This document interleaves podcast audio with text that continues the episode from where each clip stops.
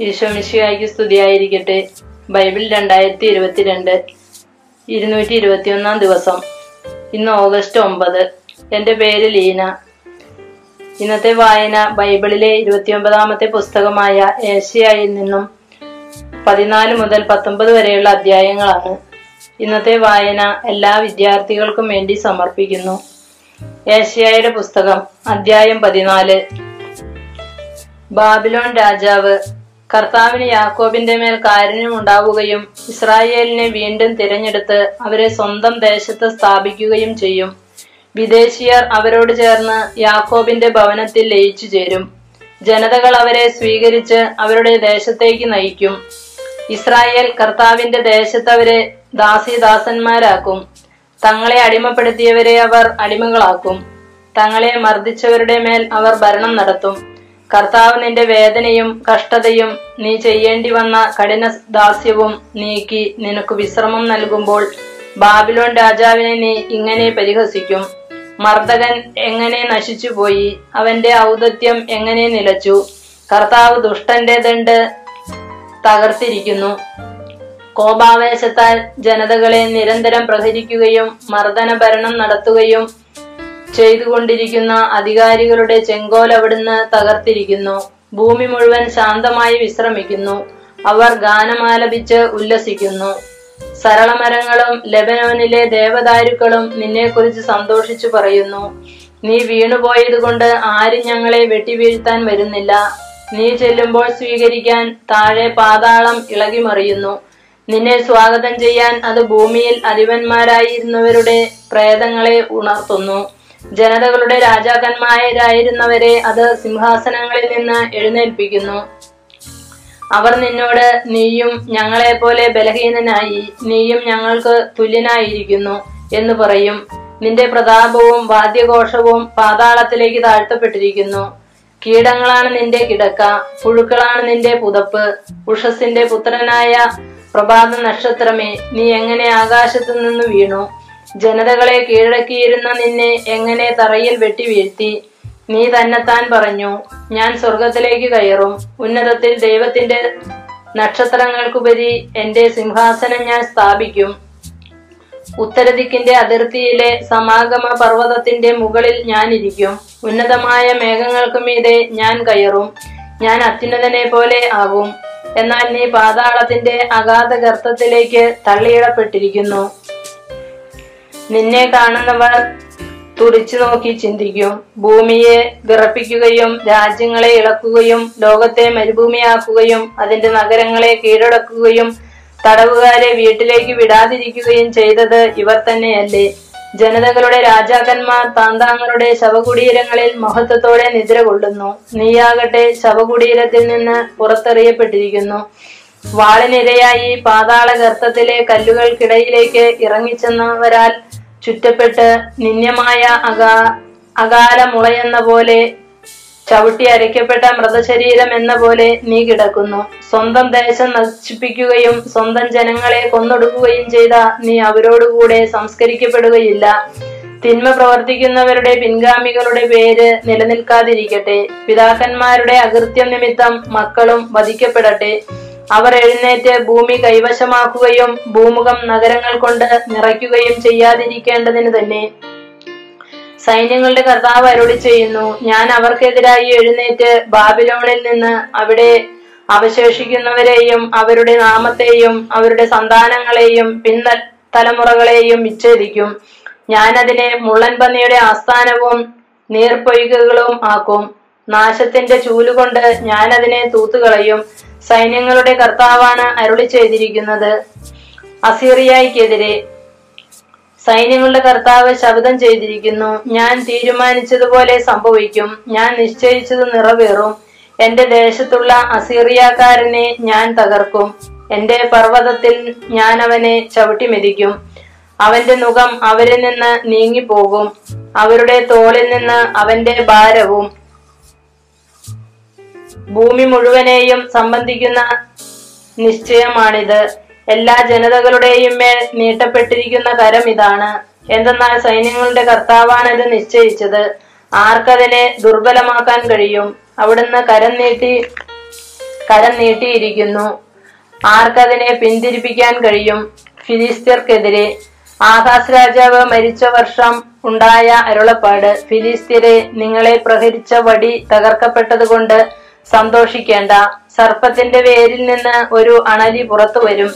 അതിന്റെ ഫലമാകട്ടെ പറക്കുന്ന സർപ്പമായിരിക്കും. ദരിദ്രരുടെ ആദിജാതർക്ക് ഭക്ഷണം ലഭിക്കും. പാവപ്പെട്ടവൻ സുരക്ഷിതനായി ഉറങ്ങും. എന്നാൽ നിന്റെ വേരിനെ ഞാൻ ക്ഷാമം കൊണ്ടു വധിക്കും. നിന്നിൽ അവശേഷിക്കുന്നവനെ ഞാൻ കൊല്ലും. കവാടമേ വിലപിക്കുക. നഗരമേ കരയുക. ഫിലിസ്ത്യരെ നിങ്ങൾ എല്ലാവരും ഭയം കൊണ്ട് ഉരുകുവിൻ. വടക്കു നിന്നൊരു ധൂപപടലം ഉയരുന്നു. സൈന്യത്തിൽ നിന്ന് ആരും ഒഴിഞ്ഞുമാറുന്നില്ല. ജനതകളുടെ ദൂതന്മാർക്ക് കിട്ടുന്ന മറുപടി എന്തായിരിക്കും? കർത്താവ് സിയോനെ സ്ഥാപിച്ചിരിക്കുന്നു. അവിടുത്തെ ജനത്തിലെ പീഡിതർ അവളിൽ അഭയം കണ്ടെത്തും. അധ്യായം പതിനഞ്ച്. മുവാബിനെതിരെ. മുവാബിനെ സംബന്ധിച്ചുണ്ടായ അരുളപ്പാട് ഒറ്റ രാത്രി കൊണ്ട് ആർപ്പട്ടണം നിർജനമായി മുവാബ് നശിപ്പിക്കപ്പെട്ടു. ഒറ്റ രാത്രി കൊണ്ട് കീർ നിർജനമായി മുവാബ് നശിപ്പിക്കപ്പെട്ടു. അതിനാൽ ദിബോന്റെ പുത്രി വിലപിക്കാൻ വേണ്ടി പൂജാഗിരിയിലേക്ക് പോയിരിക്കുന്നു. നെബോയെയും മെദേബയെയും കുറിച്ച് മൊവാബ് വിലപിക്കുന്നു. എല്ലാ ശിരസും മുണ്ടനം ചെയ്തിരിക്കുന്നു. എല്ലാവരുടെയും താടി ക്ഷൗരം ചെയ്തിരിക്കുന്നു. തെരുവീതികളിലൂടെ അവർ ചാക്കുടുത്തു നടക്കുന്നു. പുരമുകളിലും പൊതുസ്ഥലങ്ങളിലും എല്ലാവരും കരയുകയും കണ്ണീരൊഴുക്കുകയും ചെയ്യുന്നു. ഹെഷ്ബോണും എലയാലയും ഉറക്കെ കരയുന്നു. അവരെ സ്വരം അവരുടെ സ്വരം യഹസ്വരെ കേൾക്കാം. മുവാബിലെ ആയുധധാരികളും ഉച്ചത്തിൽ നിലവിളിക്കുന്നു. അവന്റെ ഹൃദയം വിറകൊള്ളുന്നു. എന്റെ ഹൃദയം മുവാബിനു വേണ്ടി നിലവിളിക്കുന്നു. അവിടുത്തെ ജനം സോവാറിലേക്കും എഹ്ലാത്ത് ഷെലീഷി ഷെലീഷിയായിലേക്കും പലായനം ചെയ്യുന്നു. ലുഹിത്തു കയറ്റം അവർ കരഞ്ഞുകൊണ്ട് കയറുന്നു. ഹോറോനയിമിലേക്കുള്ള വഴിയിലും അവർ നാശത്തിന്റെ നിലവിളി ഉയർത്തുന്നു. നിമ്രീമിലെ ജലാശയങ്ങൾ വറ്റി വരണ്ടു. പുല്ലുകൾ ഉണങ്ങി. ഇളം നാമ്പുകൾ വാടിപ്പോയി. പച്ചയായതൊന്നും അവിടെ കാണാനില്ല. അതിനാൽ അവർ സമ്പാദിച്ച ധനവും നേടിയതൊക്കെയും അരളിച്ചെടികൾ തിങ്ങി നിൽക്കുന്ന അരുവിക്കരയിലേക്ക് കൊണ്ടുപോകുന്നു. ഒരു നിലവിളി മുവാബിലേക്കും മുവാബിലാകെ മുഴങ്ങുന്നു. അത് എഗ്ലായിമും ബേറേലിയുമും വരെ എത്തുന്നു. ലിബോനിലെ ജലാശയങ്ങൾ രക്തം കൊണ്ട് നിറഞ്ഞിരിക്കുന്നു. ലിബോന്റെ മേൽ ഇതിലധികം ഞാൻ വരുത്തും. മുവാബിൽ നിന്ന് രക്ഷപ്പെടുന്നവരുടെയും ദേശത്ത് അവശേഷിക്കുന്നവരുടെയും മേൽ ഒരു സിംഹത്തെ ഞാൻ അയക്കും. അധ്യായം പതിനാറ്. സിയോൻ പുത്രിയുടെ മലയിലേക്ക് ദേശാധിപതിയുടെ അടുത്തേക്ക് സേലായിൽ നിന്ന് മരുഭൂമിയിലൂടെ അവർ ആട്ടിൻകുട്ടികളെ അയച്ചു. മൊവാബിന്റെ പുത്രിമാർ കൂടുവിട്ടുഴലുന്ന പക്ഷികളെ പോലെയായിരിക്കും അർണോന്റെ കടവുകളിൽ ഞങ്ങളെ ഉപദേശിക്കുക നീതി നടത്തുക. മധ്യാഹ്നവേളയിൽ നിന്റെ നിശാതുല്യമായ നിഴൽ വിരിക്കുക ഭ്രഷ്ടരെ ഒളിപ്പിക്കുക പലായനം ചെയ്യുന്നവരെ ഒറ്റിക്കൊടുക്കരുത്. മുവാബിന്റെ ഭ്രഷ്ട നിന്നോടുകൂടെ വസിക്കട്ടെ. വിനാശകനിൽ നിന്ന് നീ അവർക്ക് അഭയമായിരിക്കട്ടെ. മർദ്ദകൻ ഇല്ലാതാവുകയും നാശം അവസാനിക്കുകയും ചവിട്ടി മെതിക്കുന്നവൻ ദേശത്ത് നിന്ന് അപ്രത്യക്ഷനാവുകയും ചെയ്യുമ്പോൾ കാരുണ്യത്തോടെ ഒരു സിംഹാസനം സ്ഥാപിക്കപ്പെടും. നീതി അന്വേഷിക്കുകയും നീതിപൂർവം വിധിക്കുകയും ധർമ്മനിഷ്ഠ പാലിക്കുകയും ചെയ്യുന്ന ഒരുവൻ ദാവീദിന്റെ കൂടാരത്തിലെ ആ സിംഹാസനത്തിൽ ഉപവിഷ്ടനാകും. മൊവാബിന്റെ അഹങ്കാരത്തെക്കുറിച്ച് ഞങ്ങൾ കേട്ടിട്ടുണ്ട്. അവൻ എത്ര ഗർവിഷ്ഠനും ഉദ്ധതനും അഹങ്കാരിയുമാണ്. അവന്റെ വൻപു പറച്ചിൽ വ്യർത്ഥമാകുന്നു. അതിനാൽ മൊവാബ് നിലവിളിക്കട്ടെ. എല്ലാവരും മൊവാബിനു വേണ്ടി നിലവിളിക്കട്ടെ. കിർഹാറസ്യത്തിലെ മുന്തിരിയിട മുന്തിരിയടകളെ കുറിച്ച് ഹൃദയം നൊന്ത് വിലപിക്കുവിൻ. ഹെഷ്ബോൺ വയലുകളും സിപ്മായിലെ മുന്തിരിവള്ളികളും വാടിപ്പോയിരിക്കുന്നു. യാസേർ വരെ എത്തുകയും മരുഭൂമി വരെ നീണ്ടുകിടക്കുകയും ചെയ്തിരുന്ന അവയുടെ ശാഖകൾ ജനതകളുടെ പ്രഭുക്കന്മാർ അറിഞ്ഞു കഴിഞ്ഞു. അതിന്റെ ശാഖകൾ കടൽ കടന്ന് മറുനാട്ടിലും പടർന്നു. അതിനാൽ സിപ്മായിലെ മുന്തിരിവള്ളികൾക്കു വേണ്ടി ഞാൻ യാസേറിനോടൊത്ത് കരയും. ഹെഷ്ബോണും എലയാലെയും എന്റെ കണ്ണീരിൽ കുതിരും. എന്തെന്നാൽ നിങ്ങളുടെ ഫലത്തിനും വിളവിനും എതിരായി യുദ്ധകാഹളം മുഴങ്ങുന്നു. സന്തോഷവും ആനന്ദവും വിള വിളനിലത്തു നിന്ന് പോയി പോയിരിക്കുന്നു. മുന്തിരിത്തോട്ടങ്ങളിൽ ഗാനാലാപം കേൾക്കുന്നില്ല. ആർപ്പുവിളികൾ ഉയരുന്നില്ല. മുന്തിരിച്ചക്ക് ചവിട്ടുന്നവൻ വീഞ്ഞ് ഉൽപ്പാദിപ്പിക്കുന്നില്ല. മുന്തിരി വിളവെടുപ്പിന്റെ ആർപ്പുവിളികളും നിലച്ചിരിക്കുന്നു. അതിനാൽ എന്റെ എന്റെ അന്തരംഗം മുവാബിനെ കുറിച്ചും ഹൃദയം കീർഹേരസിനെ കുറിച്ചും വീണക്കമ്പി പോലെ കേഴുന്നു. മൊവാബ് പ്രത്യക്ഷനാകുമ്പോൾ പൂജാഗിരിയിൽ തളർന്നു നിൽക്കുമ്പോൾ തന്റെ ദേവാലയത്തിൽ പ്രാർത്ഥിക്കാനെത്തുമ്പോൾ അവന് ഫലപ്രാപ്തി ഉണ്ടാവുകയില്ല. ഇതാണ് മൊവാബിനെ കുറിച്ച് കർത്താവ് മുമ്പ് അരുളി ചെയ്തിരുന്നത്. എന്നാൽ ഇപ്പോൾ അവിടുന്ന് അരുളി ചെയ്യുന്നു. കൂലിക്കാരൻ കണക്കാക്കുന്നത് പോലെ കണിശം മൂന്ന് വർഷങ്ങൾക്കുള്ളിൽ മൊവാ മൊവാബിന്റെ മഹത്വം അവൻ വലിയ ജനതയാ ജനതയാണെങ്കിൽ പോലും നിന്നയായി മാറും. ദുർബലമായ ഒരു ചെറുവിഭാഗം മാത്രമേ അവശേഷിക്കൂ. അധ്യായം പതിനേഴ്. ദമാസ്കസിനെതിരെ. ദമാസ്കസിനെ കുറിച്ചുള്ള അരുളപ്പാട്. ദമാസ്കസ് ഒരു നഗരമല്ലാതാകും. അത് നാശകൂമ്പാരമാകും. അതിന്റെ നഗരങ്ങൾ എന്നേക്കും വിജനമായി കിടക്കും. അവിടെ ആട്ടിൻകൂട്ടങ്ങൾ മേയും. അവ അവിടെ വിശ്രമിക്കും. ആരും അവയെ ഭയപ്പെടുത്തുകയില്ല. എഫ്രായിമിന്റെ കോട്ട തകരും. ദമാസ്കസിന്റെ രാജ്യം ഇല്ലാതാകും. സിറിയയിൽ അവശേഷിച്ചവർ ഇസ്രായേൽ മക്കളുടെ മഹത്വം പോലെയാകും. സൈന്യങ്ങളുടെ കർത്താവാണ് ഇത് അരുളി ചെയ്തിരിക്കുന്നത്. അന്ന് യാക്കോബിന്റെ മഹത്വം ക്ഷയിച്ചു പോകും. അവന്റെ ശരീരം മേധസ് ക്ഷയിച്ച് മെലിഞ്ഞു പോകും. അത് കൊയ്ത്തുകാരൻ ധാന്യം കൊയ്തെടുക്കുന്നത് പോലെയും റഫായിം താഴ്വരയിൽ കാലാപിറക്കുന്നത് പോലെയും ആയിരിക്കും. ഒലിവ് തല്ലുമ്പോൾ അതിന്റെ ഉയർന്ന കൊമ്പുകളുടെ അറ്റത്ത് രണ്ടു മൂന്ന് പഴങ്ങളോ ഫലവൃക്ഷത്തിന്റെ ശാഖകളിൽ നാലഞ്ച് കായ്കളോ ഉണ്ടാകുന്നത് പോലെ കാലാപെറുക്കാൻ ചിലത് അവശേഷിക്കും എന്ന് ഇസ്രായേലിന്റെ ദൈവമായ കർത്താവ് അരുളി ചെയ്യുന്നു. അന്ന് ജനം തങ്ങളുടെ സൃഷ്ടാവിനെ കുറിച്ച് ചിന്തിക്കുകയും ഇസ്രായേലിന്റെ പരിശുദ്ധിയിലേക്ക് തങ്ങളുടെ കണ്ണുകളെ ഉയർത്തുകയും ചെയ്യും.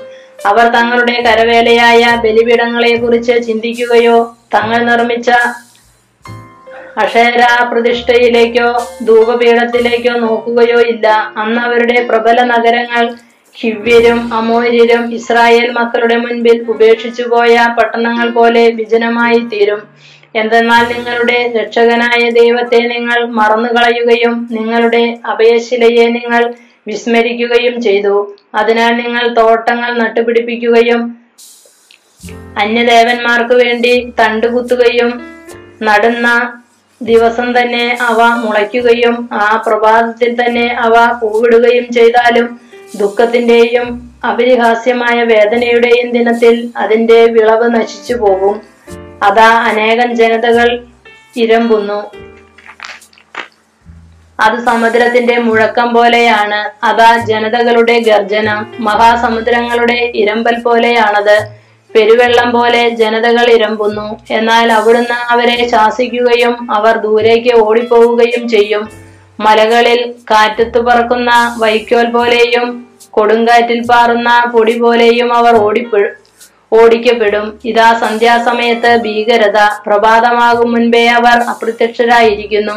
നമ്മെ നശിപ്പിക്കുന്നവരുടെ ഓഹരിയും നമ്മെ കൊള്ളയടിക്കുന്നവരുടെ വിധിയും ഇതാണ്.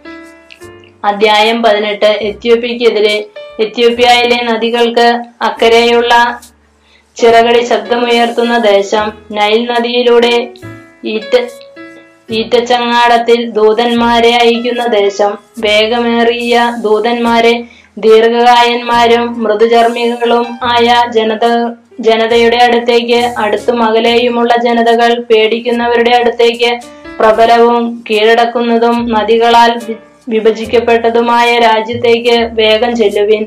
ഭൂവാസികളെ മലകളിൽ അടയാളം ഉയരുമ്പോൾ നോക്കുവിൻ. കാഹളം മുഴങ്ങുമ്പോൾ ശ്രദ്ധിക്കുവിൻ. കർത്താവ് എന്നോട് അരുളി ചെയ്തിരിക്കുന്നു. മധ്യാഹ്ന സൂര്യന്റെ തെളിവോടെ കൊയ്ത്തുകാലത്തെ തുഷാരമേഘം പോലെ ഞാൻ എന്റെ മന്ദിരത്തിലിരുന്ന് വീക്ഷിക്കും.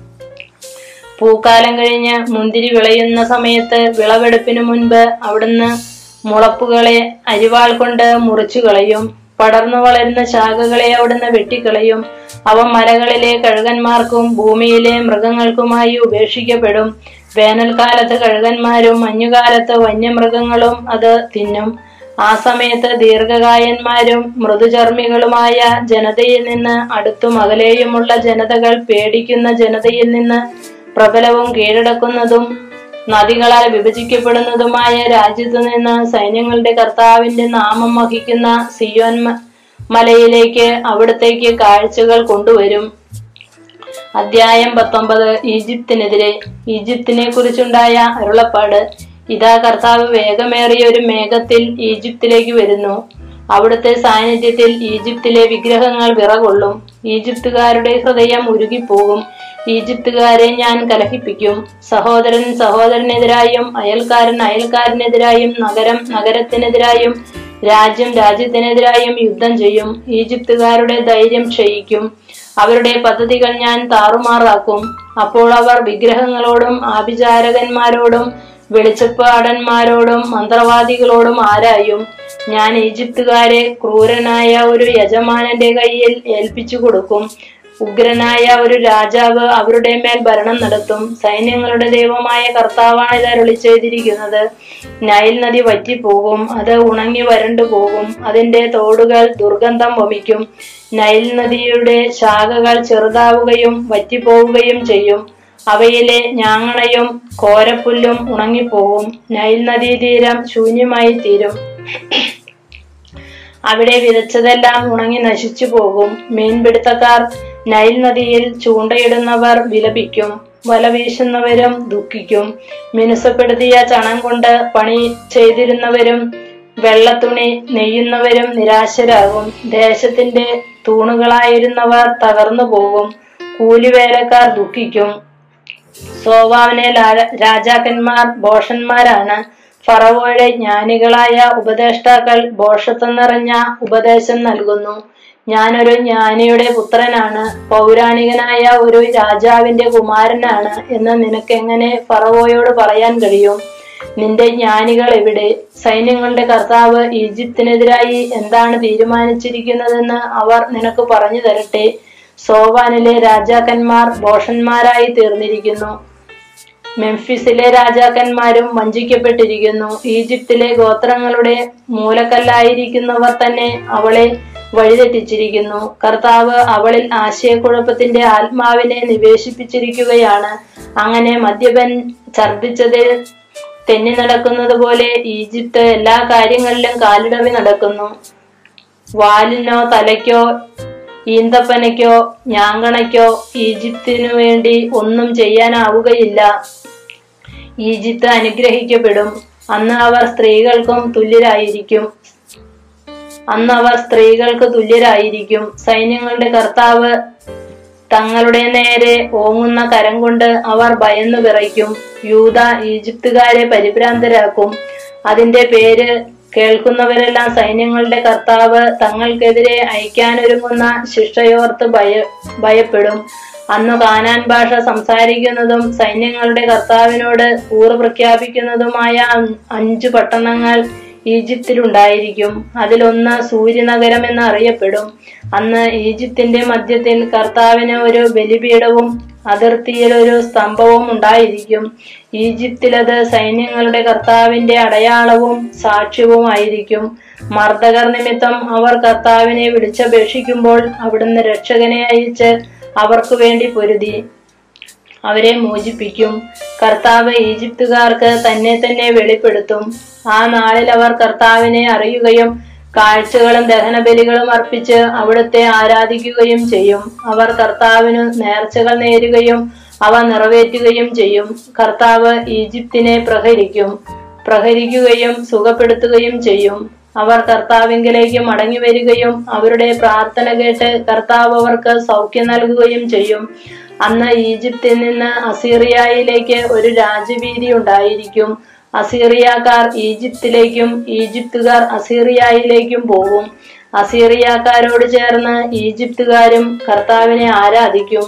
അക്കാലത്ത് ഇസ്രായേൽ ഈജിപ്തിനോടും അസീറിയയോടും ചേർന്ന് ഭൂമിയുടെ മധ്യത്തിൽ അനുഗ്രഹമായി നിലകൊള്ളും. സൈന്യങ്ങളുടെ കർത്താവ് ഈ മൂവരെയും ഇങ്ങനെ അനുഗ്രഹിച്ചിരിക്കുന്നു. എന്റെ ജനമായ ഈജിപ്തും എന്റെ കരവേലയായ അസീറിയായും എന്റെ അവകാശമായ ഇസ്രായേലും അനുഗ്രഹിക്കപ്പെടട്ടെ.